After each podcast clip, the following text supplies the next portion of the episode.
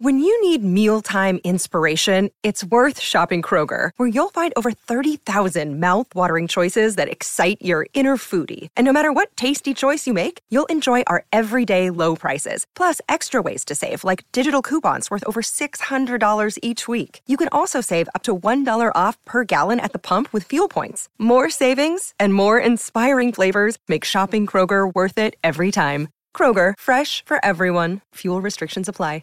Welcome to Hail Varsity Radio, the voice of Husker Nation. Insight, opinion, expertise, with the biggest and best names talking Nebraska across the state. Join the show on Twitter at Hail Varsity and at Schmidt underscore radio. Call in at 402-466-ESPN or 1-800-825-5865. Here's Chris Schmidt.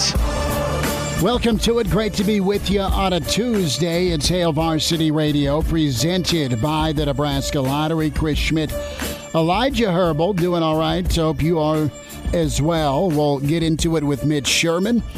Mitch from The Athletic, he'll join us at 425, get his take on his latest column, uh, the Nebraska Brand Power, TV numbers, TV on our mind, with reports about the CBS and NBC networks joining with Fox to get all of the Big Ten, and we'll discuss that uh, ESPN, well, million dollar or billion dollar question uh, when it comes to potentially walking away from that network that is all in on college football. So we'll go there. Rick Kaczenski, Nebraska's former defensive line coach, Iowa former defensive line coach, a Tuesday with Kaz. Get his thoughts on some college football topics and uh, specifically the depth and rotation you have to have with uh, the Big Ten schedule. Then Mike St. James will join us. Spoiler alert now, spoiler alert at 540 as we are down to it, we uh, love talking Better Call Saul with Mike St. James. Uh, Mike, uh, one of the biggest Better Call Saul guys there is. We got turned on to it by a, a dear friend and radio colleague, Timo, who actually went to college with Bob Odenkirk. So there's a little six degrees of separation there and uh, reviewing last night's episode. Now, I wanted to get Mike's take two on the news that dropped about Bob Odenkirk this week from his Twitter page. Do you not see this? No, what? uh, let's. Uh, he's in defeat. Oh no! like Rex Ryan? Like yeah, like he's in defeat. No. oh. As a joke? Um. Well, he went and cleaned his Twitter following of anything that was related to the appreciation of feet. You know, whatever. Like you can be into shoes, you can be into kicks, and then there's uh, there's Rex Ryan and, and, and Bob Odenkirk. Now I didn't know that. Yeah, well, that just dropped. The, that just, just kind of like uh, someone was going through when he was following on Twitter and said, "Whoa, what's thank, this?" Thank you for ruining my day uh, with the the foot take. he can he can like what he wants. Like apparently, Bob Odenkirk's been a, a great dude in Hollywood his entire career. If he, if he likes feet, you know, yeah, whatever. Teach his own. So yeah, there there is that. So that's that's shocking news uh, developing here. So that's what we have in store. Thank you for that. Uh, roundabout, mm-hmm. that detour. Numbers to get in 466 3776 466 3776 800 825 5865. Numbers to dial up can find us on Twitter at Schmidt underscore radio, Chris Schmidt at Herbal Essence for Elijah Herbal and uh, follow the radio handle at H Varsity Radio. And uh, be sure to check out Hail Varsity. So we'll dive in and uh, get to Nebraska and, and where they are in this college football landscape. And, you know, as a native Nebraskan, you, you grow up and you went, you watched, you listened. You, it was it was a part of you because you don't have your your own other Division One school in state for football. You don't have a, a pro squad within the state borders uh, when it comes to the NFL or XFL. For a, a brief time, you had uh, UFL football with the Nighthawks, and and then th- this this is it. This is what the state's known for: uh, hardworking, great people.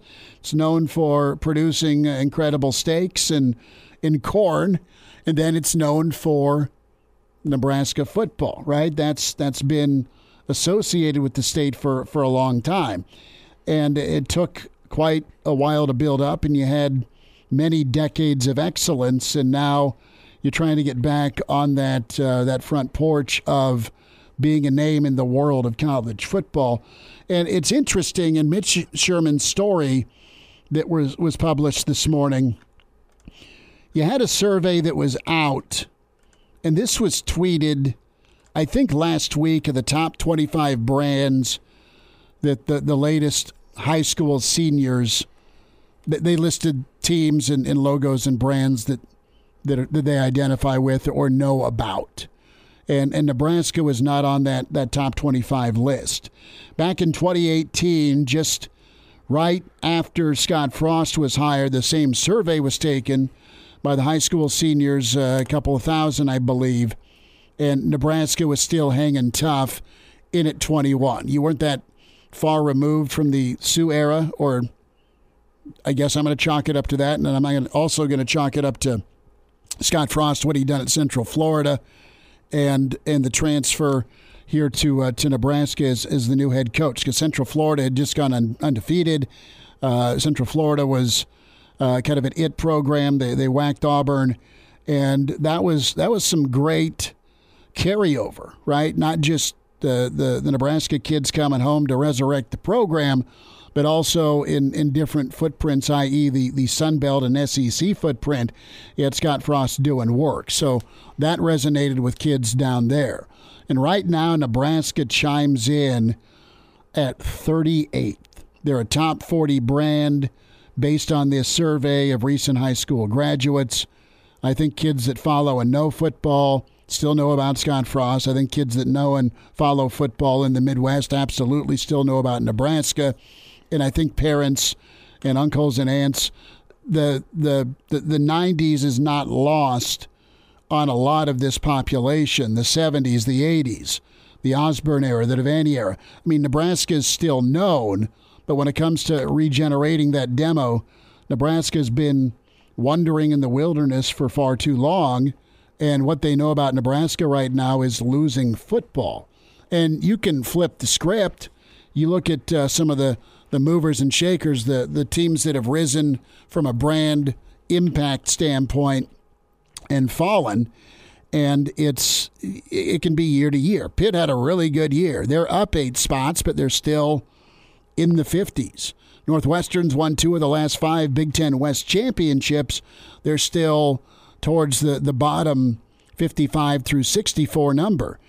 And it's it's a reality here. Now, this has not hurt Nebraska when it comes to getting paid, Elijah, because Nebraska's in the Big Ten and on the doorstep of a massive TV deal with Fox, CBS, and NBC, and potentially walking away from ESPN. That's a bigger discussion point here. The risk, a good column by Sam McKewon on is it a risk, a risky move or not to just completely uh, leave ESPN and to the Big Ten's uh, credit. If ESPN isn't going to pay you what other people are going to pay you, you walk. Totally understand that, the business side of it. But I don't know. I think Nebraska's brand is still known. I think it's a real and legit challenge when Scott Frost or other college coaches within the different programs go outside of the, the footprint, the 500 mile radius, and, and have to go talk to, to kids out on the coast or in the SEC footprint or on the uh, the Atlantic part of the country, or even in uh, the Ohio Valley region, yeah, you know of Nebraska, but what you think about Nebraska's changed, and it's more about man, is there going to be a a cornfield next to my dorm? That type of perception. Because a lot of it's flyover country. Once you get here, and Coach Frost always talks about, well, once we get kids here, it's pretty good thing because it is more than just agriculture and agriculture is a backbone part of the state, but there's also the, the metro areas that are really pretty awesome. And it's it's it's just a fight. And when you're not winning on the football field, it's a harder discussion point to, to get kids. Uh, that's why you have maybe a renewed interest in in effort to to try and stay within that 500 mile radius unless it's a transfer situation because uh, you can win and you can win a lot of ball games with kids within the 500 mile radius. So I'm not shocked that the, the brand is dropped. I still think uh, Nebraska will draw eyeballs, and from a from a classic brand standpoint, Nebraska will be on the stage, uh, assuming things don't go from bad to worse, win loss wise. Uh, but no, that that red end will be in some primetime games on Fox, on CBS, on NBC. That's why Commissioner Delany went and got him because of, of that brand value. He was interviewed by The Athletic not long ago and asked if Nebraska's brand value has diminished, and he refused to comment. If you can't say something nice, don't say anything at all. So it's down, but I don't think there's any question it can rise back up. Is USC uh, based on their football season in, in recent years. Are, are are they what they once were? Probably not. But guess what? They've got a new got a new coach. They're going to have a new league, and SC from a brand value standpoint is still in uh, in that hierarchy. They're still top twenty. They're still top twenty, uh, but they're, they're I mean they they went from from a top five because they haven't been winning down to 19. UCLA is right at 20 and you have some newbies in there. I mean, Michigan State's had a pretty good run here the last five or six college football seasons. They're in there. Mississippi State is in at 23, and that's all Pirate because he's so quirky and lovable, a national treasure. Well, and, and, compare that to what Washington State has done over the past four years, where they've dropped 24 spots down to 60 because they lost the head coach. Because they lost the pirate, and, and that kind of shows me just how fickle Mm-hmm. these these ratings are and how fickle high school kids are with what they're ranking kids. I mean, uh, Louisville dropped 20 spots in the past four years, and that's really only because of Lamar Jackson. Right. Uh, the only reason high school kids knew Louisville four years ago, and that's me. This whenever I was graduating. Mm-hmm. We were always talking in the high school locker room, like, who's Louisville playing today? Who can we watch Lamar Jackson go up against? And that's what you know, and that's just how fickle these high school kids are. Where Stanford's dropped 28 spots, and that's the combination of losing and uh, no longer having Christian McCaffrey.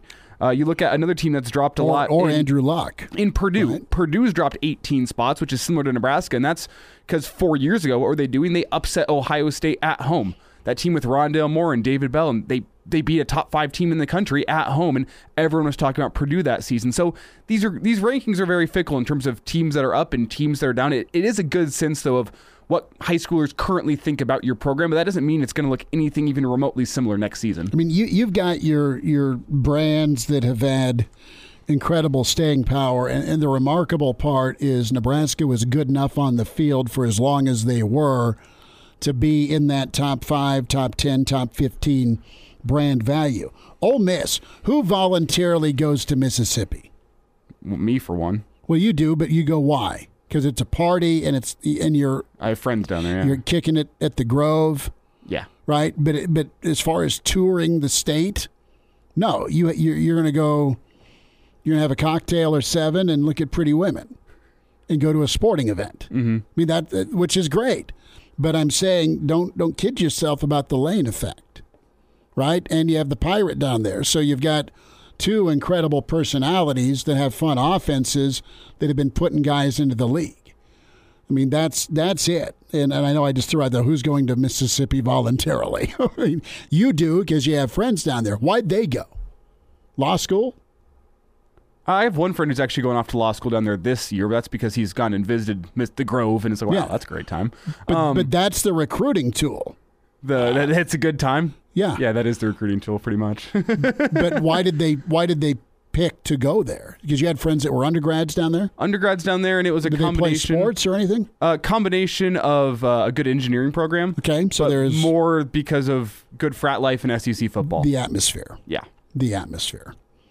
There you go, and that comes down to Nebraska and the atmosphere here. It's pretty incredible, but you uh, you got to give them something to cheer about as Nebraska tries to do that. So we'll we'll get into this with Mitch Sherman as well. My immediate take on if Nebraska and the Big Ten say no more to ESPN, can you survive it? Does it hurt? It's it's just going to be weird. It's going to be different, right? And does that mean zero profiles or is your game going to be mentioned? If if if you're a top five matchup, ESPN can't ignore you They they don't have to do a feature on you anymore, but they can't ignore you. And from the college football playoff, say say ESPN and Disney go all in and continue to have the rights for the college football playoff. Are they going to exclude you? Will they have the power to exclude uh, your your conference champ or your Ohio State or a second or a third team? Say this thing expands to twelve or eight. I don't believe they're going to keep out a second Big Ten team. I don't think they. I don't think the sport would allow it. I know we've had moments of, of argument with who got into the four, right? One year Ohio State jumped some undefeated teams and all hell broke loose, and then, oh yeah, Ohio State won the whole thing with Zeke. So the, the deserving team got in that had the tougher schedule.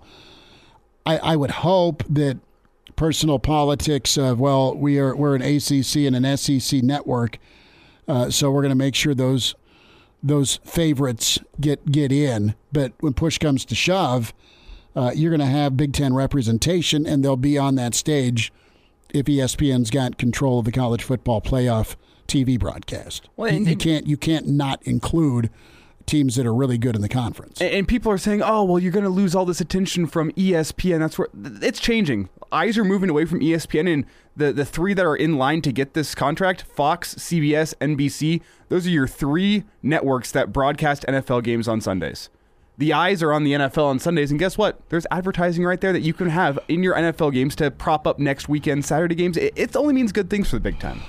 We'll see. We'll get Mitch's take on it, and uh, for sure the brand discussion point.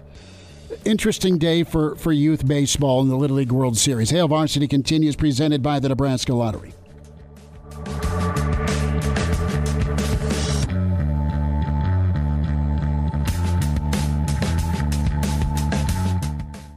There's nothing better than enjoying some sun with a drink and hot dog in hand, taking in America's pastime. Whether you're here for the baseball or the entertainment that comes with it, Werner Park is the place to be. The Omaha Storm Chasers have a handful of home games remaining, so get your tickets before it's too late. Give yourself something to look forward to as the summer winds down. Don't miss this opportunity to make lifelong memories with family and friends. And we're back. Fellas, think we could listen to the radio listen? On Hail Varsity Radio, presented by the Nebraska Lottery. Yes! That's awesome! Back in, it's Hail Varsity, presented by the Nebraska Lottery. We say hi to Mitch Sherman with The Athletic at Mitch Sherman on Twitter. Mitch, how's your Tuesday? My Tuesday's good. How about you, Chris? We are all right, man. We're uh, we're hanging in. excited for more football, and Really enjoyed your story on the Athletic when it comes to brands and Nebraska and the Big Ten. I want to I want to get your reaction and thought on the possibility here, Mitch, with the TV deal that, that looms out there for the Big Ten with Fox, CBS, and NBC potentially, which means no ESPN. What's your take on on the need to be on ESPN if you're a, a conference or a college football program? Is it still is it something you can you can overcome, or I guess it's more of a chicken or, an egg thing? It's the platform, yes, but it's also the, the, the team and the matchup that, that helps draw the eyeballs. Well, the Big Ten's still going to be on ESPN as far as getting publicity. Um, you're not going to erase the Big Ten from SportsCenter and College Football Live and the College Football Playoff programming. So there's that um, and you could could potentially have non-conference games, um, you know, against SEC mm-hmm. or ACC opponents that are Big 12 opponents that appear on that network. But yeah, um, this is the direction that the Big Ten is headed now with the new media rights deal that's likely to be announced early next week in excess of $1 billion annually for the league from its new set of partners that – of course, are going to be led by Fox. That's already signed and sealed. But then mm-hmm. NBC and CBS and potentially some streaming um, deals that involve Amazon or Apple. So that's what we're reporting. That's what others have been reporting over the last couple of days that ESPN is out. And, you know, that's an ESPN decision. It's a Big Ten decision in in some way um, because the two parties could not meet. And you know, for as long as most of us have been around college football and and have watched the Big Ten, you know, long before Nebraska joined the league in 2011, they were they were uh, you know attached at the hip. They were synonymous, um, and you know that's not going to be the case any longer. Um, the Big Ten, of course, can survive this because each one of the schools is going to have 75 or 80 million dollars in its in its bottom line every year as a result of this deal that does not include ESPN. So while ESPN is such a huge part of the fabric of college football, uh, this is the new age, and what we're heading toward, uh, what we're heading into, um, is an era with a more diverse lineup of, of networks and providers that cover the games. Mitch Sherman's with us here on Hail Varsity Radio. And Mitch, my take on this, and I just said it last segment, and I'll bring it back up again, is while you might be losing a few eyeballs from ESPN, the three networks that are looking to pick up the Big Ten are the three that broadcast the NFL games on Sundays, and they have a, a much bigger audience than, say, SportsCenter does anyway. So uh, while you're losing one big media player, I feel like you're opening up a, a new avenue here of every single NFL Sunday, you're going to have these programs while everyone's watching their NFL games. Well, what are they going right. to sponsor next week? Well, it's college football, the Big Ten on Fox or CBS or NBC. I don't think it's that big a deal. Nebraska and, and the Big Ten is losing that that partnership with ESPN? Well, I don't think the Big Ten would be entering into this kind of a arrangement if it felt that it was a negative for the schools as far as the publicity that they're going to receive from the networks. Obviously, there's give and take, and there's a lot of attraction to ESPN and ABC. But yeah, like you said, Elijah, there's there's more out there, and you know, this isn't about necessarily 2023 or 2024. It's about the future um, deep into the next decade and, and beyond for the league. So they want to go um, into new places. And, um, you know, you can, Chris, you referenced to my story mm-hmm. earlier today about the, the, the Nebraska brand, the pieces on the athletic, uh, published this morning timely with the with this news about the Big Ten brand being worth in excess of one billion dollars a year. You know, the question is asked, what is Nebraska's contribution to that, and how is the Nebraska brand trending within the larger scope of the Big Ten? And and you know, I, I think it's it's um, not a shock that after five consecutive losing seasons, Nebraska's brand is, um, you know, while diminished somewhat, uh, still strong, still healthy, and um, you know, doing well according to the data that these TV networks um, are able to provide with their with their viewership. So um, it's a this is a this is just a fascinating time for college football, for the Big Ten, for Nebraska, um, with where all of this is headed, and you know how the the musical chairs are are are going to end up um, with uh, you know the, the, these brands and the number of people who are exposed to them. Mitch, what do you read into with, with NBC as part of this uh, theoretical triple header 11 a.m. Central Fox, mm-hmm. 2:30 CBS, 6 p.m. NBC. Does does Notre Dame still stay with, with NBC if they can get the 75 million and start dancing with Big Ten, or does ESPN yeah. throw a boatload of cash to keep him with the ACC and and have him continue that schedule because Notre Dame's still the wild card?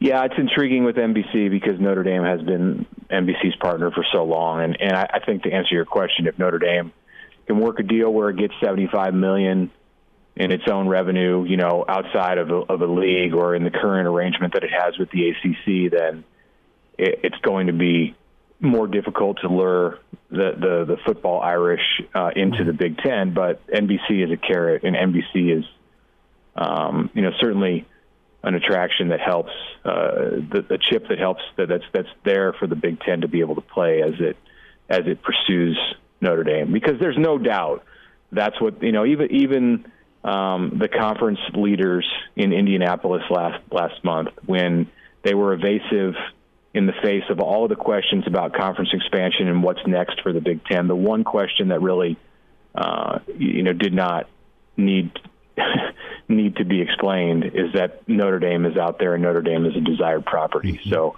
bringing NBC into the fold, uh, you know, would seem to be an advantage Big Ten uh, when it comes to that that uh, courtship.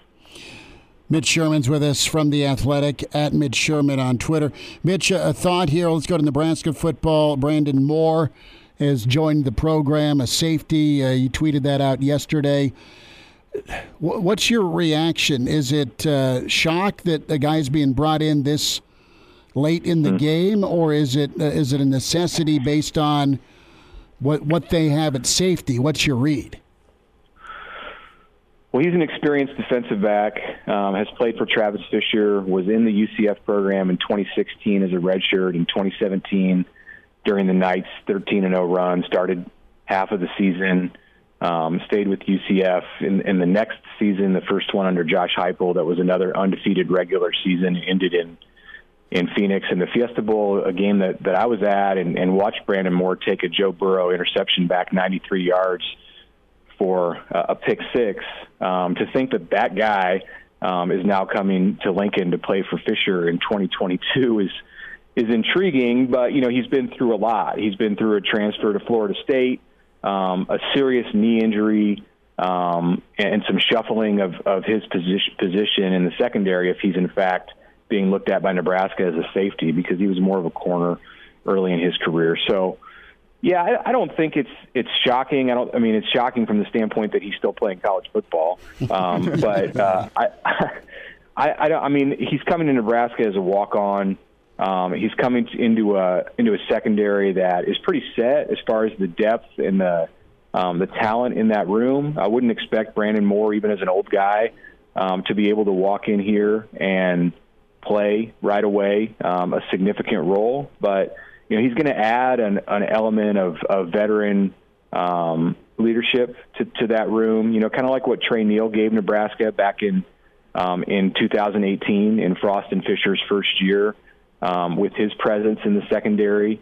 Uh, so yeah, he can do he can do some of that, and you know perhaps get on the field. But I, I think more it's about uh, the, what, what he can add with his maturity uh, because he's he's clearly a mature guy if he's if he's still kicking this far um, into his into his college career and, and competing for uh, for a spot at a place like Nebraska with a coach like Travis Fisher who who you know was first around him in 2016. Well, well, Mitch, if I have the wrong read here, let me know. But the way I was seeing it yesterday was this is a guy who's gone through some trials and tribulations in his football career, and he wants one more go around before he hangs it up. And mm-hmm. what's better than the guys who recruited you to UCF and the guys that really gave you your first chance? You're familiar with them. You just want one more chance to go out and play the game you love, but before your career ends. And well, Nebraska, you can go walk on there. They'll give you the chance, and they'll be loyal to you because you were loyal to them. That, that's the way I saw it. Yeah, I think so. And you know, again, there's that comparison to Tre Neal, who did the same thing and, and went with uh, went with those coaches when when they left. Of course, that was at the beginning of this Nebraska run for for those coaches, and, and this is now at the end. But you know, he's going to Brandon Moore is going to be familiar with Erik Chinander. He's going to be familiar with with Barrett Ruud. Um, so there's a, there's a lot there that I, am sure he's attracted to in Lincoln. Mitch, uh, real quick, what's uh, on your radar? What's coming up from you and the Athletic?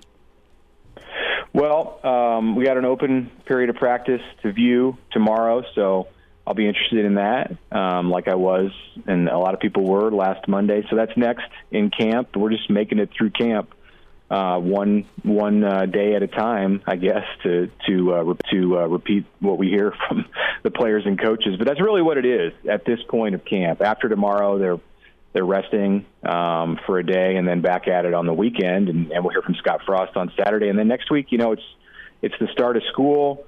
It's um, it's the week before game week, uh, leading right up to Sunday, when, when which will be like a Monday, mm-hmm. uh, and then Monday, two two weeks from yesterday, the Huskers will be off to to Dublin. So it's coming fast, and um, you know we're just going to continue to uh, to follow all the developments in camp and and uh, talk to the players and coaches as they're made available.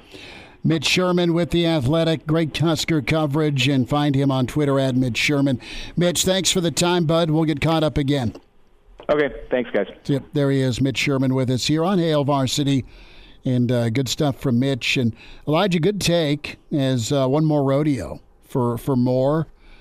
And uh, that's, uh, that's probably a guy that, that wants to go out on his own terms opposed to injury. And what if we heard from the Husker coaching staff through recruiting and trying to build a team? They want guys who love football. And a guy who's coming back for a seventh season because he wants one more run, that strikes me as a guy who loves football. We'll dive into uh, Little League World Series. The being talked about all over social media. Hail Varsity continues. We're presented by the Nebraska Lottery.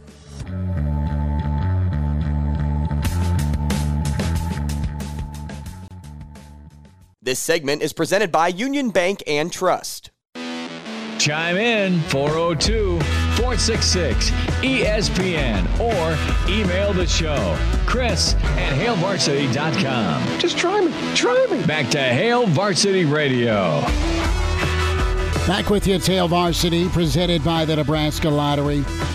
Rick Kaczenski's coming up here in 20 minutes or so. Now, many of you are youth coaches or you have coached. Some of you are umpires. I'm staring at one.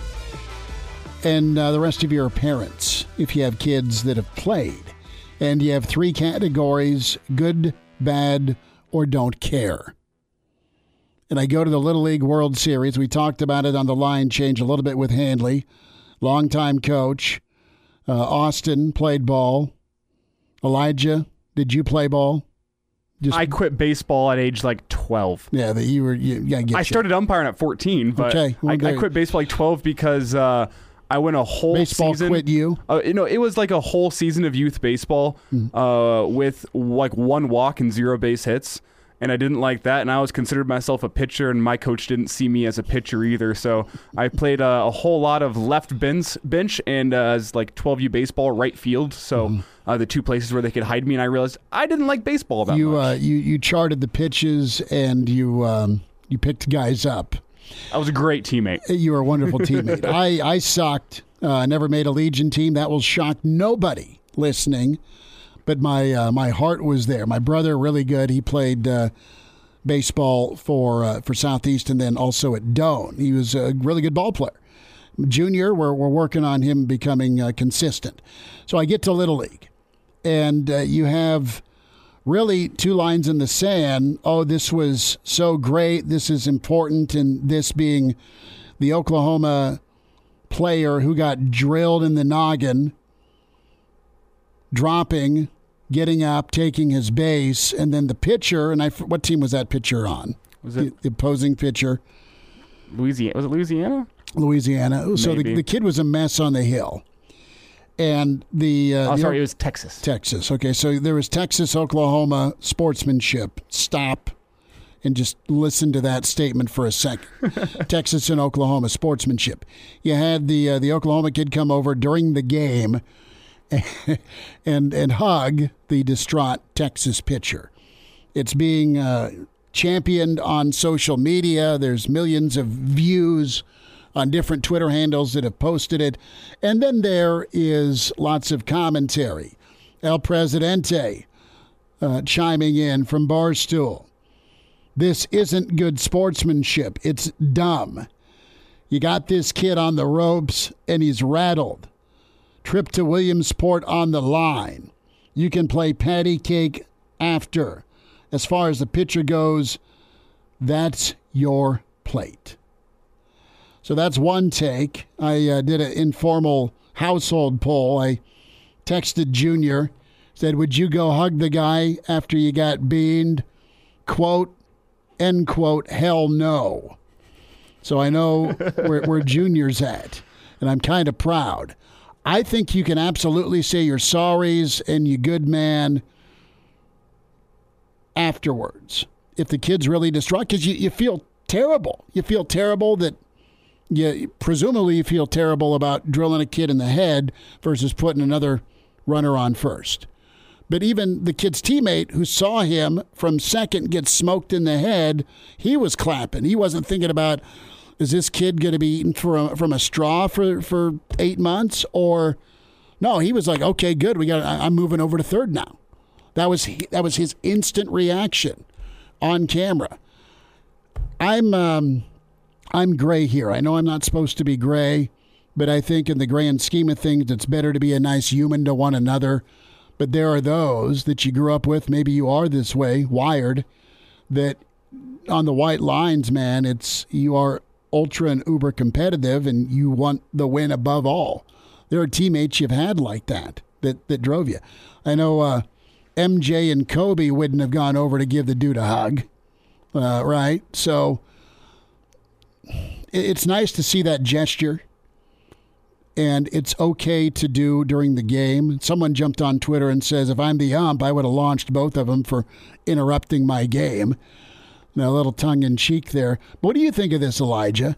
I mean, is it, I don't know that I would have done it. I would have, say, I would have been the guy, I would have felt horrible, but I don't know that I would have, it may have, it may have affected my focus because you're, you feel bad about what you did, but you got to got to go kind of do your job in the name of, of winning. See, I, I don't. And that, and that, sounds like super selfish and, and shallow, but uh, there, there's a winner, there's a loser, and, mm-hmm. and that's that, that's how some kids are coached and brought up, and I I totally get it. And I don't think that your desire for winning should supersede being a good person on the on the on the yeah, field. Don't don't be Ty Cobb and spike somebody. But you also don't need to go over to this pitcher and give him a hug and give him words of encouragement in his ear for 30 seconds. Give him a fist bump, say, I'm good. Let's keep playing. Get back over to first base and let's continue the game. If the pitcher's in his own head because he hit you in the head and you're good, that's your advantage.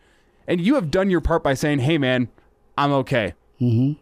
Don't worry about it and get back over to first. You don't need to have some motivational speech on the mound. That's what his coach is for. If his coach is worried because he looks so distraught, call a mound visit. It's time, time to go get talk. out there, go talk to him. And if he still seems distraught, you go bring in the reliever. That's a part of the game. And if the pitcher feels bad because he hit the kid, well, guess what? There's a built in advantage for a guy who gets hit. He gets first base without doing anything. He just had to stand in a box. He gets first base for free. He advances all the runners. He did his job, and it's because you messed up. That's the advantage that the the uh, the base or the, the hitter, the base runner, whatever gets. Why do you feel all that bad whenever the kid has made it to first and he looks fine? He's planning on continuing to, uh, to play, so he's clearly not hurt that bad from you hitting him in the head with a pitch. So if you can't handle that, maybe you need to go sit on the bench. Maybe your coach needs to bring in a reliever, but you don't need to be that that guy out on first base now saying, "Oh man, you're doing great. You're pitching awesome. We're scared of you in the box." Like you're just going to fuel the the fire of that kid, and it's I don't know. It's he's being a good guy. Okay, that's cool with me, but you didn't have to be a, a good guy in that way, and I, I didn't like that aspect of this. Didn't have to turn into a motivational speech. Here's here's the problem. the the first baseman, the, the, the kid on first was the first to go talk to the pitcher. Yes, yeah, that's what I'm saying. Right? It's the opposing team who just got earholed was the first out there, not the shortstop, not the captain of the infield, not the catcher, not the uh, opposing coach to go do the mound visit. It was it was the other guy. They were ready to play on, but the first baseman, the kid on first who got drilled, excuse me, was the first one to go over and say. And it's normal for 12 and 13 year olds if you kind of scare yourself because you scared somebody else with a, with an erratic pitch. And and you've seen horror stories, heard horror stories about guys in the majors who got drilled. A couple of people croaked from them over the years. Uh, that's no good. But you got a lot going on, and, and you have folks that are just trolling. That's the other part of this, where it, you can take it or leave it, depending on what side of the fence you're on with uh, how hard you, you play. You, you know, you, you go on Herm Edwards here, you play to win the game uh, without wanting to intentionally cause injury. But everyone's just in line here to, to back in Uh, El Presidente. So fascinating to, to see this cesspool grow on social media. We'll wind down hour one. Hail Varsity continues on. Rick Kaczenski on the way. We're presented by the Nebraska Lottery.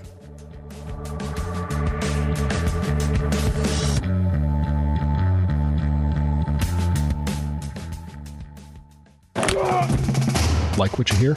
High quality radio and podcasts are just part of what we do at Hail Varsity. I'm Brandon Vogel, managing editor.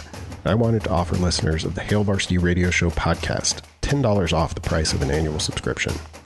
That means that you can get everything we do 10 issues of our monthly magazine, our annual football yearbook, and all of the premium content we produce at hailvarsity.com. Just go to hailvarsity.com slash subscribe and enter the promo code GBR for $10 off a full year of Hail Varsity. That's hailvarsity.com slash subscribe, promo code GBR. And now. And now, back to Hail Varsity Radio. One final time this first hour can get the show. We invite you to do so. You want to just hear it on the treadmill, taking a walk. Spotify, iTunes, Google Play, Hail Varsity Radio. And you want to watch it, it's on the Hail Varsity YouTube channel. Be sure to check that out. Uh, welcome to do it. Reminder to get buckled up. You drink, you drive, you lose. Uh, the Nebraska Department of Highway Safety doesn't want you drinking and driving and uh, reminds you to buckle up and uh, be sober and don't get pulled over and uh, get a ride uh, if you are uh, going to enjoy and imbibe on a night. A message brought to you by the Nebraska Department of Highway Safety Office. Get to some of your emails and reaction on Little League and uh, the the hug seen around Twitter, uh, sportsmanship or show, and I believe the intent was sportsmanship, not to get five million views. I, I hope that wasn't the intent, but uh, the pitcher that was erratic and being the kid needs to uh, have his teammates and coach be the first out there. Mm-hmm. That's my humble take. Mm-hmm. And uh, yeah, it's just this. Uh, it's almost the, the participation trophy uh, argument that you've been hearing a, a, lot over the recent years, where you, you know what, it is okay to want to win. It's okay f- for you to be happier after a game if you win it. It's not about the love of the game at all times because let's be honest, anyone who has competed in sports knows it is more fun to win no matter what your coach says, uh, especially if you're in the midst of a losing season, they say, well, you're out here for the love of the game. Keep on working, keep on getting better. It, it's not fun to be getting better. It's fun to have gotten better and to now be winning. And I, I think we need to, to, to make it sure that the kids know hey, it's okay to have a desire to win. Not just in sports, but in, in anything you do. It's not okay to, to be a bad person in your pursuit Don't of winning. Don't be a scumbag. Don't be a scumbag in your pursuit of winning, but it is okay to have a desire to win. Well put. Well put. Brand value, good stuff from Mitch Sherman this hour on where he's at, where the Nebraska brand is at when it comes to, to polling and uh, where they come in. And, and it's still a strong brand. It's diminished a bit, if you ask high schoolers. But this new platform that, that looks like it's going to be Fox, CBS, NBC. It'll be interesting, and I think it should, if you have strong teams beyond Ohio State, and I think you're going to have a deep conference, you'll be able to pull some numbers. I mean, CBS has got to be all over it. I mean, CBS and the at the onsets like oh no more Bama Old Miss, Bama A and M at two thirty anymore, but they'll be able to regroup and recalibrate, assuming this thing goes through. And the the price tag was was quite different. Uh, I think we're talking uh, 50, $50 million uh, was was the difference. He had three hundred and thirty dollars, three hundred and thirty million uh, for a seven per year for seven years was what ESPN was offering, and then you have Fox and, and CBS going. Well, we'll go three eighty hmm. with you for the Big Ten, as that uh, billion dollar price tag is right there uh, for the Big Ten, and it kind of comes down to future expansion as well. Uh, do you add more beyond what you've just acquired? And if it means more TV money, then yes is the answer. If it dilutes, then maybe you, you sit tight. Hour two, Rick Kaczenski on the way with Hail Varsity Radio, and we are presented by the Nebraska Lottery.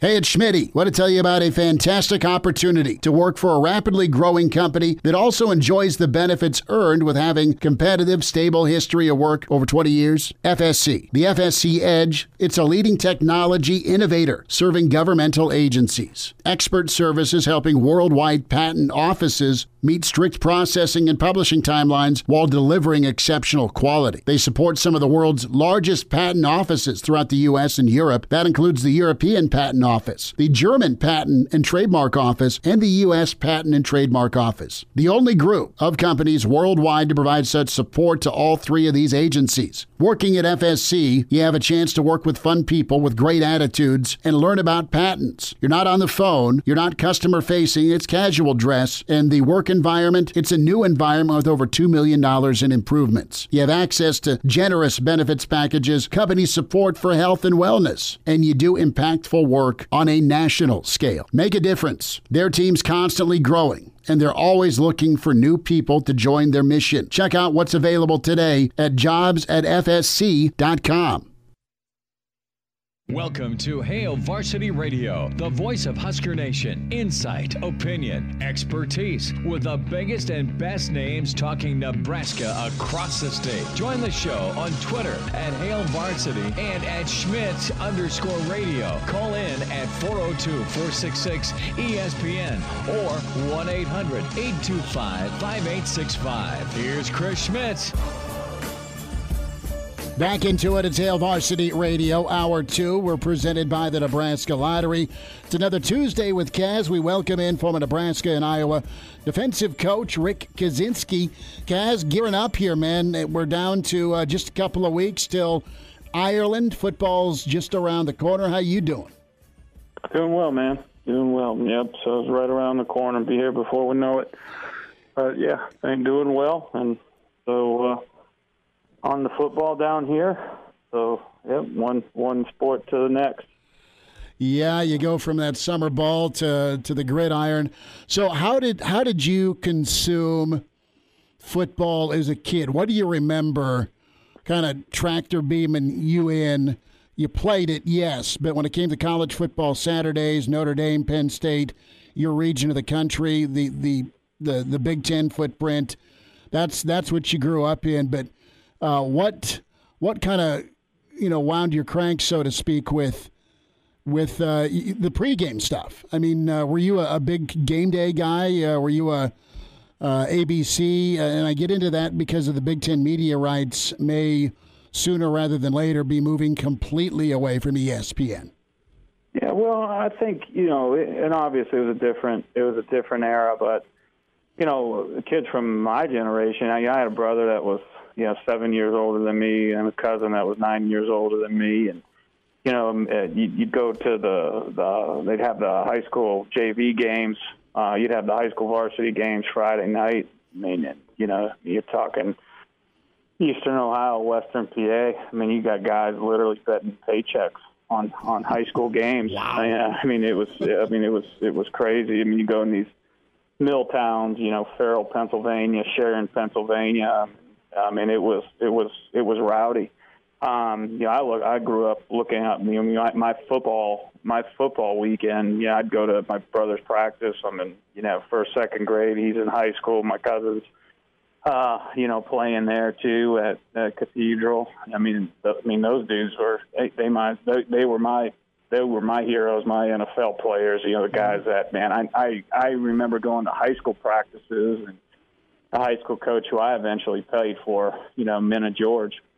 Um, you know, he had coached for for you know I think over 30 years in, at one high school or two high schools in in um, in Erie, and uh, you know to play for the same guy that I remember going on the field at being in first grade and the dude, you know, guy giving me a football and you know just being in fear of him and in, in awe of him and uh, you know having that respect for him as a young kid, and then uh, having that same respect playing for him, and then to have the opportunity to be coached by the same guy that coached my brother, who was older than me, my cousins, and all that. It was pretty cool. So, you know, it kind of started Friday. Uh, you, you go to the, go to the stadium, stadium be packed, and then uh, you know Saturday morning you had the JV high school JV games, and and then uh, you know college football. But you know all the JV games all the parochial grade school games on Saturday, they were they were all done early. They started playing those in the morning, so everybody came home. I mean, you you'd have uh, local radio shows.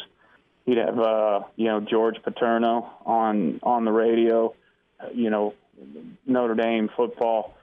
I don't know if it was Westwood one then, but you, you just you flip back and forth You had uh, you had all the pundits on the radio, so it was it was radio on the car ride home, and then you just sat in front of the TV and watched ball. And you know, back then that was what was cool. It was the best teams.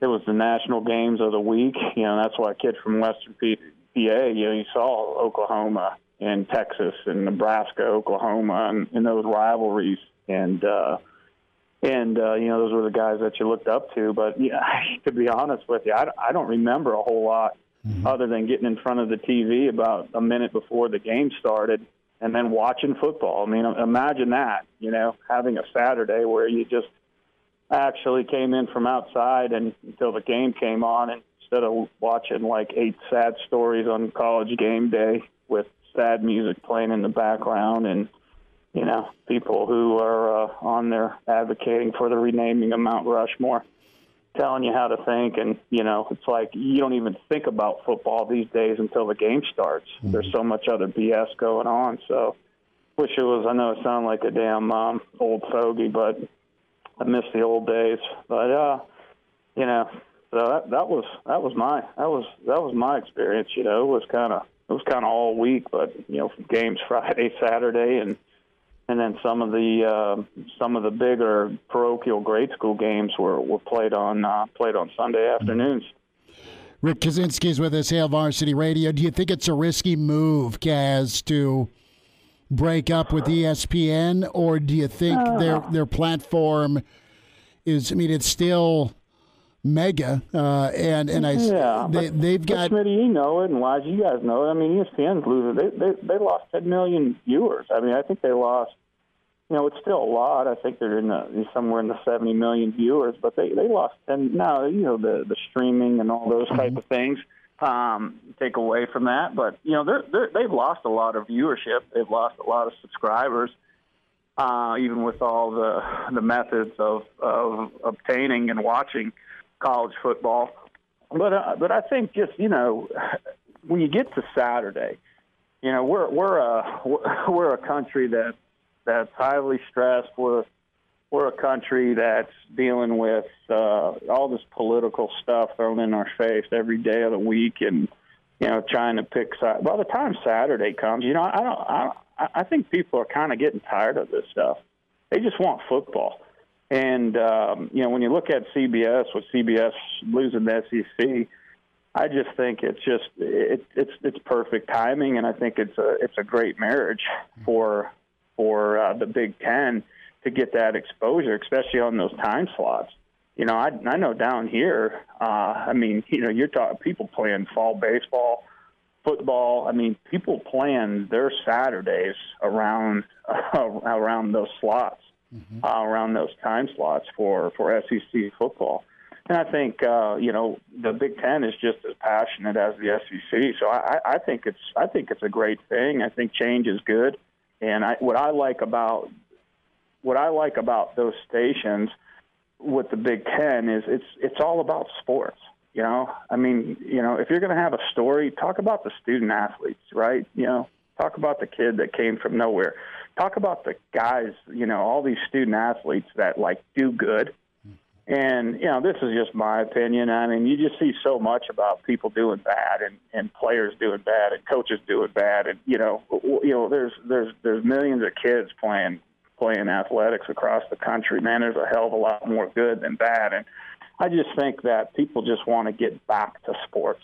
Let's get away from the drama let's get some football coaches. I love those panels that Fox have. I love CBS's fan, uh, panels. I mean, you got football guys on there. You know, I think what Rinaldi was like you mentioned. He was a great storyteller. He's gone.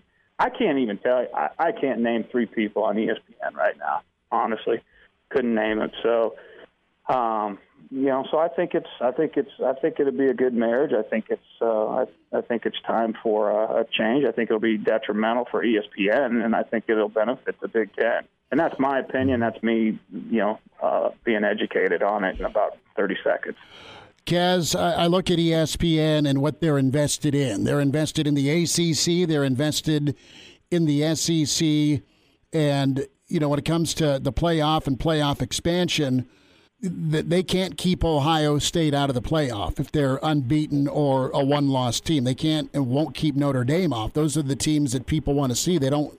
They won't keep Penn State out. My question is, I look at at coverage, and it, it's been a while since Nebraska Iowa's been on a platform. Maybe it was FS1, maybe it was Fox, but it's it's been a while. Uh, mm-hmm. and, and, I don't know, I don't remember what network you guys were on in 14 for that overtime comeback. I do know that it's it, it's not bad. BTN does a great job, you know, great network. But that's mm-hmm. that's your that's your Black Friday game on BTN. It's not what Colorado Nebraska used to be. Black Friday, bang! You knew it was two thirty kickoff on ABC with Musburger, right? So that yeah. that's mm-hmm. not you know Nebraska still has brand and still has eyeballs, and that's part of the greater package of getting SC, getting UCLA, still having that inventory of Ohio State, Michigan, Michigan State, and and I'll ask you this: Does this deal with NBC and the Big Ten does that signal to you that Notre Dame would come with and play a Big Ten schedule like they've done with the, AC, the like the ACC? Do you think that's a sign? I, I, you know, I wouldn't, man. I, I wouldn't look into signs or anything like that. I, I don't, I don't know if anybody knows. And I think when you go back and you look at, it, I think people learn who's making the decisions. Um, you know, you, you look how quiet and how few people knew mm-hmm. about USC and um, UCLA. Uh, I think that's. I, I don't think people are talking like they used to. Um, so I, I don't know. I don't know if there's if there's any signs or anything like that. Um, you know, and, and I think it, the thing about the the thing about Notre Dame, um, you know, like I said, the the the footprint, um, it just makes sense. You know, academically, socially, um, you know, pageantry wise, uh, you know, for me as a Notre Dame alum, I, I would, I would love to, uh, you know, I, when I was at Iowa and Nebraska, I always hoped that, you know, we'd end up playing uh, uh, Notre Dame in a bowl, um, and, or, you know, having an opportunity to play them, um, you know, out of schedule in a, in an early game or something. But, I just don't think anybody knows. But once again, like we said before, they're the they're the prettiest girl that that doesn't have a prom date yet. They're to have they hold the cards and they can do whatever they want. Um, you know, money money isn't an money isn't the driving force beside, behind the behind any decision that they'll make. And I just think right now they're they're courting the the, the best the best suitor. But um, as far as you know, whether there's a lean or there's a sign, I just can't say. But you know, Schmidt Elijah, quite frank, I, I mean, I just I hadn't followed it a whole lot to be no, to, to, be honest to, to be honest with you. Kaz, last thought here on, on the TV deal, probably before we move on to other things. But I just want to get your take on the fact that uh, the A spot, the spot that's making all the money, is Fox for, for that big noon kickoff spot. And I don't know. The, the, longer I've become accustomed to this big noon kickoff spot, the more I've I've grown to like it. I can wake up, make myself breakfast, and then oh look at that, my favorite football team is playing at 11 a.m. It, it's not in the way of anything. I can still have a Saturday night, but uh, I look at that and what's that like from the perspective of a, of a player and a coach trying to get your team up and ready to go for an 11 a.m. kickoff? What does that look like? Oh, you'd you'd rather do that. Absolutely. I mean when before the Big Ten network, a majority of the Big Ten games, you know, when I when I was at I, they were eleven o'clock. I mean, you absolutely love those. You, I mean, you're up six in the morning, you're eating pregame meal, you go to the stadium, you go play. You know, the worst thing for a player or a coach is just sitting around all day and having anxiety. You know, you're just looking at the clock. You know, are you eating enough? Are you drinking enough? Did you eat too much? Did you drink too much? And you're watching games, especially as a coach, you start creating ghosts. Oh man, what if so you know, what if they do this? What if Michigan State runs the shovel pass on third down? Then you're texting your guys and saying, "Hey, watch the shovel pass." I mean, it's the amount of ghosts that that he would create. There is absolutely nothing. Night games are for the fans. They are for the fans, right? Now the kids like playing in them because of the atmosphere, and all, but they don't like them until you actually run out of the tunnel, man. But if if everybody had their druthers, we, we'd wake up at eight o'clock, have breakfast, and uh, you know we'll meet you on the field at nine fifteen. I mean, and go play because you want to you want to go. You're just anxious. I mean, it's you want to you want to take the test, right? I mean, you've studied It's uh, get the paper in front of me. Let me get the pencil on the pad, and and, and let's let's figure out where we're at. Let's let's go. Um, you know, there's oh, I, I can tell you, man. We especially with Bo. I mean, the, we finally changed. I think in like 2013. But when I got to uh, when I got to Nebraska, I mean, I remember talking to Dobson. I was like, dude, what is the deal? We were getting to the stadiums like three hours before game time. I'm like, I'm gonna bring, you know, I'm gonna get with Jay Terry, man. Get me some clothes. I'm gonna go for, you know, jog around the uh friggin' Rose Bowl, man. You know, I'm like, this is torture. You're just sitting there looking at a clock with absolutely nothing, nothing to do. There's only so many times you can read the program from front to back. But so we changed that, and and then you know you kind of just get to the stadium, and then bang, bang, bang, go go play. You get into your routine, but. uh yeah, night games. To be honest with you, night games suck. Night games on the road suck because you know you're sitting in a hotel all day. You really, you know, there's really nowhere to go. Coaches don't have their offices. You don't have your meeting rooms. Um, and then, you know, you're just sitting there and then you're going in enemy territory. People are tailgating. They're juiced up. And, you know, it's, uh, you, you create some tough environments. And same with Nebraska. I mean, Nebraska, hard to, hard to beat Nebraska. Hard to beat Nebraska at night with a packed house. I mean, that's some of the some of the best environments. And I mean, I've, I've seen them all pack every every conference. I mean, I don't, I don't know if there's a better environment at night, including LSU. I've been down there at night. I don't know if there's a better environment at night than um, than Ohio State in in Nebraska. Um, but uh, you know, gosh, Elijah, night games they are terrible. I hate them. I absolutely hate them as a coach okay, you win, it's great. You got to let traffic clear out. You're getting home at, you know, your wife and kids leave early because they're like five and they fell asleep in the second quarter, and mm-hmm. then you know you're sitting in traffic listening to radio shows, and you get home about two. You eat, you know you shouldn't, so now you got a brick in your belly. Then you get up at seven, you're back in the office watching the next opponent. So night games ain't, they ain't a whole lot. They ain't all they're cracked up to be for coaches and players. That's for sure.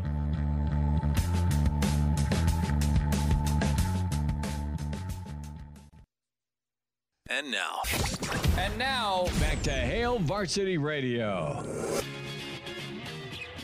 Rick Kaczenski is with us, Hail Varsity Radio. Kaz, uh, reaction, if you want to, on Oklahoma assistant Cale Gundy resigning after reading aloud, in his words, a shameful word off a player's iPad, uh, a statement, and then a follow up statement by Coach Venables. And he had a guy that spent uh, most of his career on the sidelines there at Oklahoma.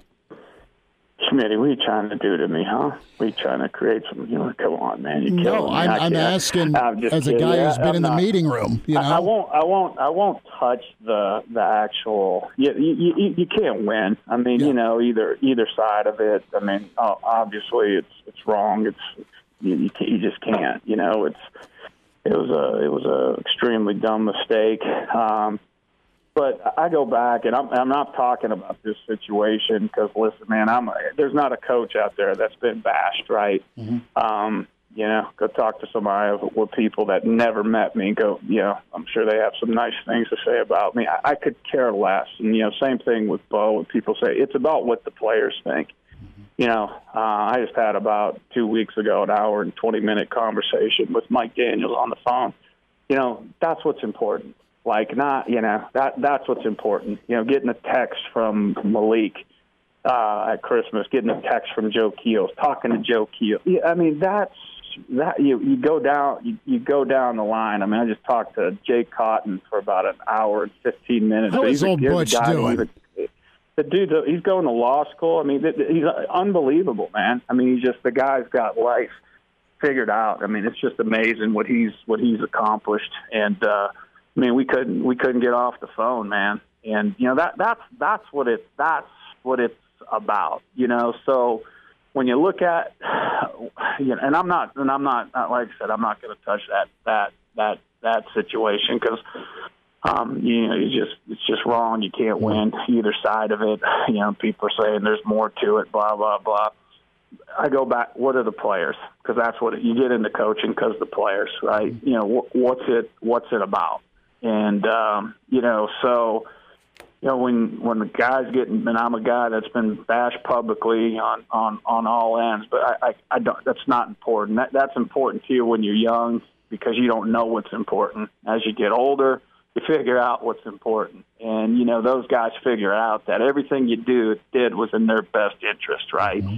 So that's all that matters. Once you can figure out like what's important, who's important, uh, but man, that's a tough situation, man. You know what you what you feel for is is is you know everybody involved, but especially the it's it's the family. You know, he's a big boy; he'll be able to handle it. But you know, everybody's got family, everybody's got kids, got a wife, all that. You know, they're the ones too that uh, you know they're innocent bystanders that uh, be taking some uh, unwarranted shrapnel, and that's that's the tough part about it, man. Kaz, last thought practice continues to move forward. Nebraska had a scrimmage on uh, Saturday, and sounds like the D and the, the, the, the Russian specifically had a pretty good day. What's the minimum? What's the minimum you can get by with depth wise? How many bodies do you have to have in the Big Ten on the defensive line? Ah, uh, oh man, we did it with six at Iowa but five of them played in the NFL. So if you got five NFL guys, that's all you need. uh, duly, duly noted. you know, ideally, ideally, you need you need you need uh, you know, I mean, to to make it to game twelve, you, you need eight to be to be good. I mean, to be really good. I mean, you need you need ten guys, and a you need ten guys you can you can get in the rotation without a without a big drop off and um, you got to be smart on how you do it. You know, you, you pick your spot, and you know you figure out how, you know the rhythm of the game, and you got you keep track of the snaps, and and you're able to do that stuff now. And you know it's amazing if you, you know you get a guy ten snaps, how much that'll help. Mm-hmm. You know your first string guy, or you know so. um so yeah, but you know you, you got to have at least you got to have at least eight because you're never going to have eight guys playing, right? You might have eight to ten, but but you know five of those guys won't be healthy. You know, three of them will be nicked up. You know, two of them won't be practicing that week, and you're trying to get them to the game. So, you know, you might go into week one feeling good about ten guys. By about week five, you know, you might have six guys that like are kind of healthy and you're trying to get to that dang bye week so you can get your legs back underneath you. But ideal world, you have 10, but man, let me tell you, Ohio State might have 10, Michigan might have 8, you know, mm-hmm. Iowa might have 6, Nebraska might, you know, you just kind of, and that's where you got to find a guy. You got to find a story, right? You got to find somebody that you weren't counting on to step up and and that's what's that's what's great about coaching. That's what's great about the Big Ten. There's a, there's a story everywhere. You know, every every year there's a dude that just people weren't expecting, and uh, and that's the great thing about it. So I think you'll see that, but you, you got to have you got to have at least eight bodies that you can line up and at least make people at least at least make people run around you. You know. So, Guys, I know we said last stop. I got one more quick one for you. T- tell yeah, me how the, the, the, platooning system works with that D line. What, what do you think works best? Do you want to have guys out there that are comfortable next to each other and, and guys that have practiced a lot next to each other and, and know how the guy next to them is going to play throughout a game? Or you just get the best three or four out there and, and hope they play well together? How, how does that work for you? Yeah, you get to, it's your job as a coach. Everybody's got it. Every, you know, obviously when you got – you know, when you have a special guys like Randy and Malik and Vincent and all that, um, you, you know, you, you can strategically place them, um, but strategically place them in, on specific downs, you know, pressures, things like that. Um, but you know, it, it, you just want to have the luxury of having having good players. What we did, we always played at Iowa and Nebraska. We always played left and right you know, I always looked at those positions completely different. Playing left tackle on offense, there's a reason why those dudes make a lot more money than a right tackle. Right? They're two different positions. You just can't take a center and, and say, "Oh, it's just you know, move him to guard and he'll be he'll be a guard." No, they're they're different positions, and it's no different. So we always viewed, you know, the right side of the defensive line and the left side of the defensive line you know, completely different. I wanted certain guys getting the majority of their snaps with a certain hand down and a certain leg back. Now they had to play with both hands down and both hands back at some point, but we kept track of those. We kept track of those reps, um, you know, during the week. But obviously, Elijah, I, I think that the more guys play together, yeah, obviously they they gel, but but also, you know, what you saw when when you have experienced guys and young guys coming along, that puts pressure on those young guys to catch up to that train. The train ain't slowing down for you to jump on, right? You need to speed up to uh, to get in line, and and I think that's what'll be good. What you'll see with Nebraska is, you know, you got some older, you got some experienced guys, um, and you know if those young guys want to play, if those new guys want to play, man, they they got it's their it's their responsibility to uh, to get up to snuff. So, um, but when you can play next to a guy with a lot of experience, and I don't even think it's necessarily playing next to a guy. I think it's the game snaps. I think it's the game experience.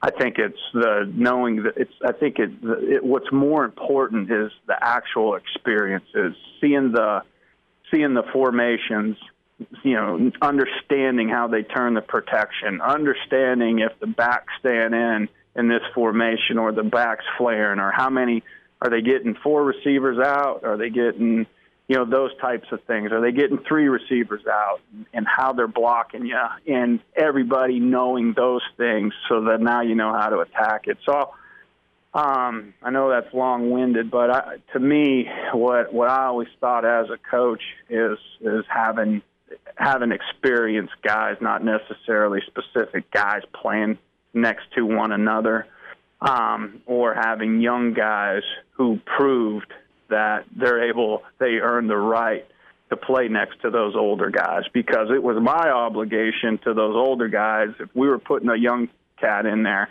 he better know what the hell he was doing.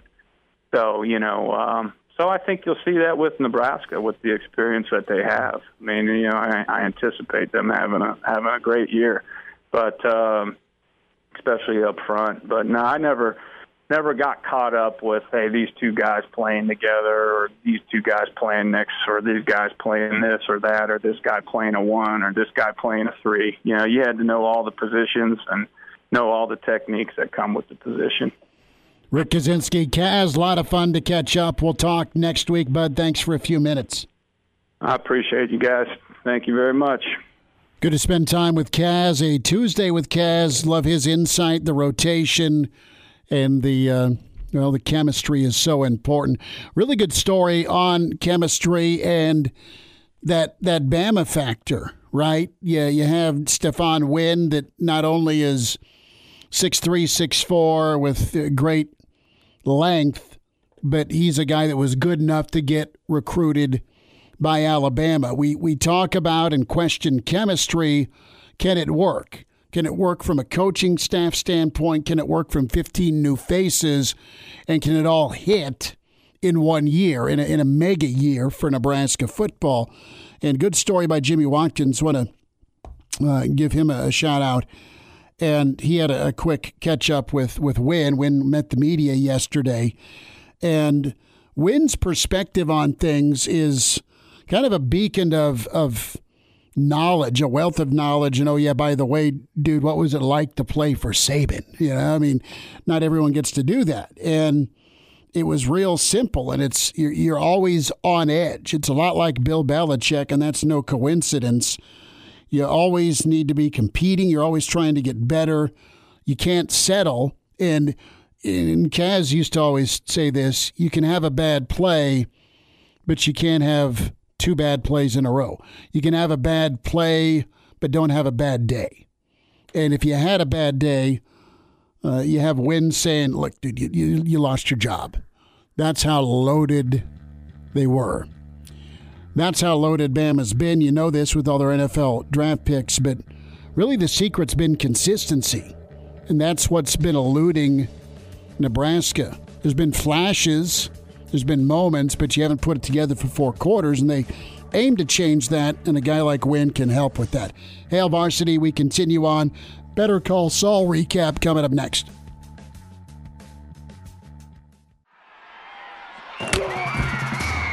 Hello, listener. Hey, it's Chris Schmidt with Hail Varsity Radio, and I wanted to let you know about a special deal just for listeners of the Hail Varsity Radio Show podcast. We're offering $10 off the annual subscription price. That means that you can get everything we do 10 issues of our monthly magazine, our annual football yearbook, and all the premium content we produce at hailvarsity.com. Just go to hailvarsity.com backslash subscribe and enter in the promo code GBR for $10 off a full year of Hail Varsity. That's hailvarsity.com backslash subscribe, promo code GBR. And now.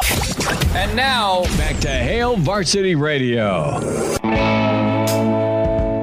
Back in Hail Varsity, presented by the Nebraska Lottery. Mike St. James, avid Better Call Saul connoisseur, with us as we are down to one episode. Waterworks aired last night. Warning to all, spoiler alert to all. Just listen anyway and go rewatch it. Mike St. James with us. Mike, how we doing? Oh, great. Uh, you know, we are watching a top tier show go out like John Elway and Michael Jordan. This is this is an awesome season. With the Wizards? Sorry. For the, the first time. Thank you. Thank you. no, I get you. I know. Elway, Jordan, th- there we have it. I, I love it. This was good. And I, I want to start with Kim's story and the goon she's dating down in Florida instead of Saul. How- you like yep, yep, yep, yep,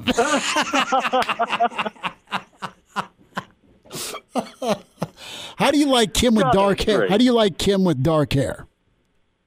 Oh God, you know, I don't know. She, I I don't. She needs the ponytail. She needs a ponytail, and I like what she's doing now. You you feel for her, and she's actually redeeming herself. This is the redemption of Kim Wexler. She she lost her ponytail, but she got her soul back. I think she was better off with the ponytail, though. Yeah, Kim's down in Florida. She's alive. Jimmy reaches out and and she's like, "I'm I'm glad you're alive." And then he goes, "Robert De Niro, Goodfellas," on said phone booth. But Yeah. we're we're getting down to the end, and I kind of called my shot, so I'm going to shamelessly pat myself on the back about Carol Burnett ratting out Saul Goodman. But I didn't know it was going to be life alert, and I didn't know that that that Saul was going to go beyond elder harm. You know what I mean? He was elder Yeah. abuse. He was. I mean, he had, he was going to.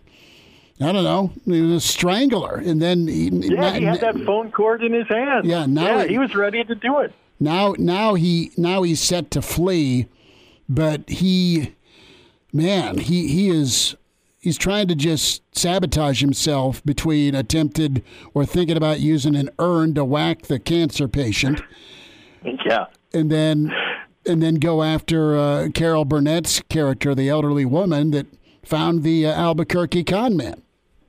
Yeah, but you notice that Saul has stopped himself from going full Walter White on this. He, didn't. He he gave her back her life alert and let her make that call, and he didn't end up whacking the guy with his dead dog's ashes.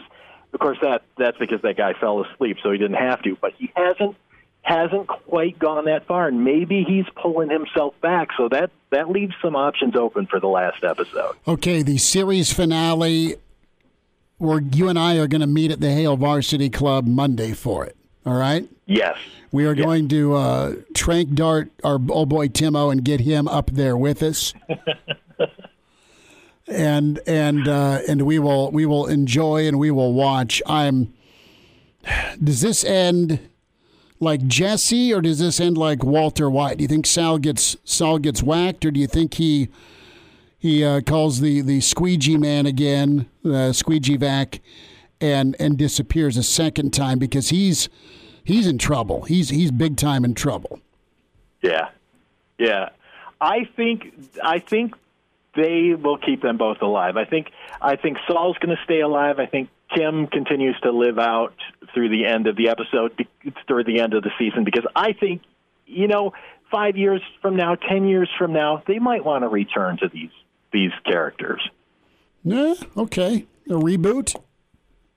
Yeah, you never know. Well, I I, I hope uh, Better Call Saul recap. Mike St. James with us, Hail Varsity Radio, Waterworks. What do you think of Kim's performance uh, on the um, the transfer Oh. bus in the airport when she just lost Yeah. it?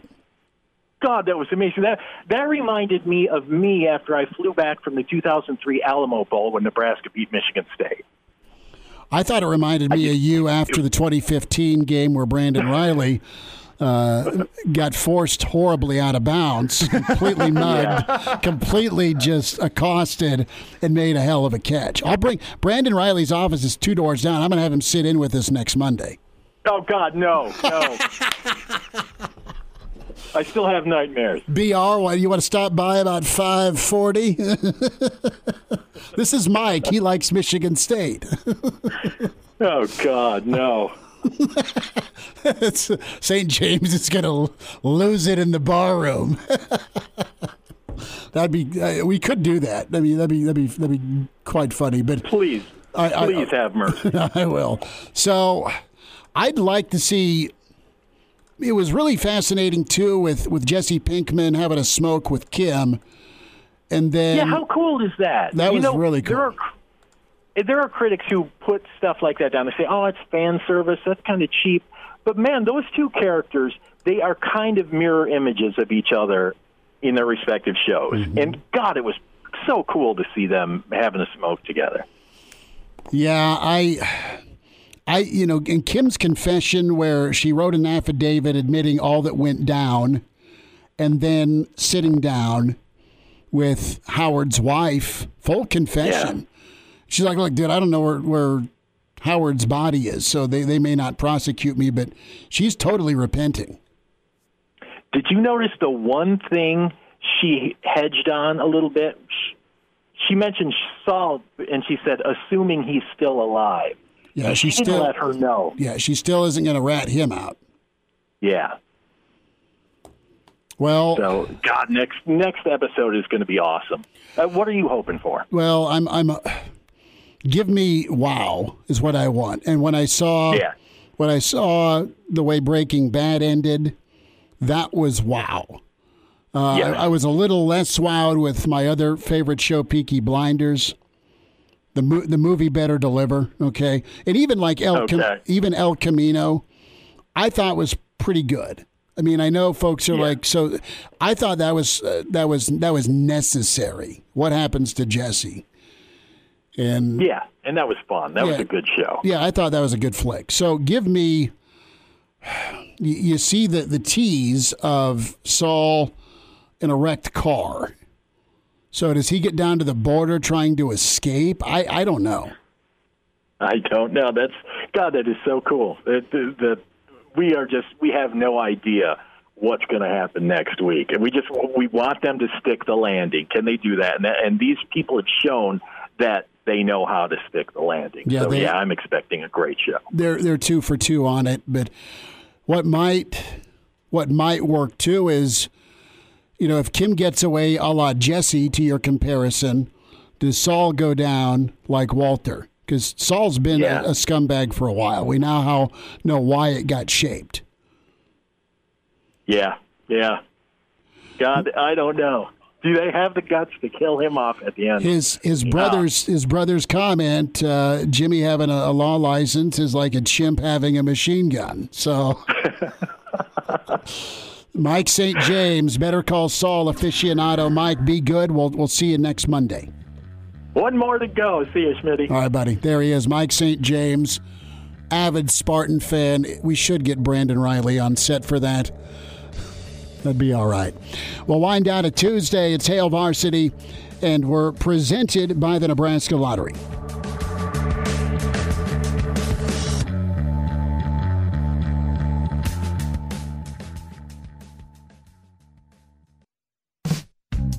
Miss us? Come here, brother. Give me a hug. Bring it in for the real thing. We're on call for you. Catch the podcast at hailvarsity.com, the ESPN Lincoln app, or download them on iTunes. Saddle up, partner. Back to Hail Varsity Radio. One final time, get the podcast, subscribe to it, uh, audio wise, Spotify, iTunes, Google Play, video Uh, subscribe and follow. It is going to be free. As uh, Bluto said, it don't cost nothing. Uh, the Hail Varsity YouTube channel, the uh, video portion of the show there. Big thanks to Rick Kaczenski. Big thanks to Mitch Sherman and Mike St. James recapping Better Call Saul. Federal judge saying no soup for you to the three LIV golfers trying to compete in the FedEx Cup playoffs. So that's uh, Taylor Gooch, Matt Jones, and Hudson Swafford. Hudson. I like the name Hudson, but Hudson screams country club. Anywho, uh, they cannot be part of the FedEx Cup playoffs. Tomorrow on the show, uh, lead college football play by play man. He's done it for, for years. He got to kick it with Beano Cook back in the day. Tim Brando, going to be with us, get his thoughts on the Big Ten rights uh, with, with Fox uh, for sure, but beyond. And uh, also an outlook on Nebraska from, from Brando's point of view.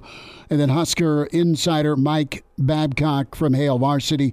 Babber's going to join us uh, on the show Thursday. Coach Barnett and uh, Jeremiah Sirles set to join us. Join us. Also going to have a Lars Anderson sighting this week. So what a week! Yeah, working on it. Excited for that, and uh, we are geared up. It tomorrow will be good. We'll have more Whipple tomorrow, and we'll have more Whipple. We'll have more players. We'll have more offense, and we'll see where things are going. I I hope there's a chance to hear from from Coach Raiola. Mm. You know, where's where's the O line at? And uh, pretty soon it's going to get down to, to, to game week install, and away we go with uh, gearing up for Northwestern because that's just around the corner. Mm. Well, uh, what's on the docket for you after the show here? Because I know that uh, here in about 10 minutes, I'm going to be giving Lincoln Police a call because my car got tagged over the weekend, and then I just saw a police report out that uh, Two more cars were tagged in much the same manner, same color of spray paint, similar-ish design. How would you rate the artwork? Oh, um, it was uh, it was childish at best. Like, okay. and not in like any phallic designs or anything like that. I'm just I'm just talking like childish in terms of amateurish. It was just like a squiggle down the side of my car. Like, this is not Mr. Doing? Hanky uh, Elijah's talking about, but but something else. So it wasn't. Yeah, it wasn't a a, a gross pick like that. No, just like annoying. It's like who would spray paint a squiggle on someone's driver's door? Why would you do that? And it sounds to be much the same at uh, out at Holmes Lake today or yesterday, where people work just on had your random damn designs. handwriting if you're going to tag somebody's driver's side door. Yeah, so uh, I am. Uh, we'll we'll see. Maybe I'll be like a, a witness in court someday for the this this vandal on the loose. Junior uh, was home those nights. Just letting you know. Well, I mean, that'd be a, a, long trek up for him for a kid who's not even 16, can't even drive to get all the way up to my place in North Lincoln. He's got sick buddies, though. Oh. But they're not into that. See, I live on a busy street, too. Like, usually I'm pretty safe. Well, you so. got to have some doorbell cam footage, I no, would think. I don't have a door cam. I shouldn't well, you, say that. You, you, next week, Elijah talks about the other door that gets tagged.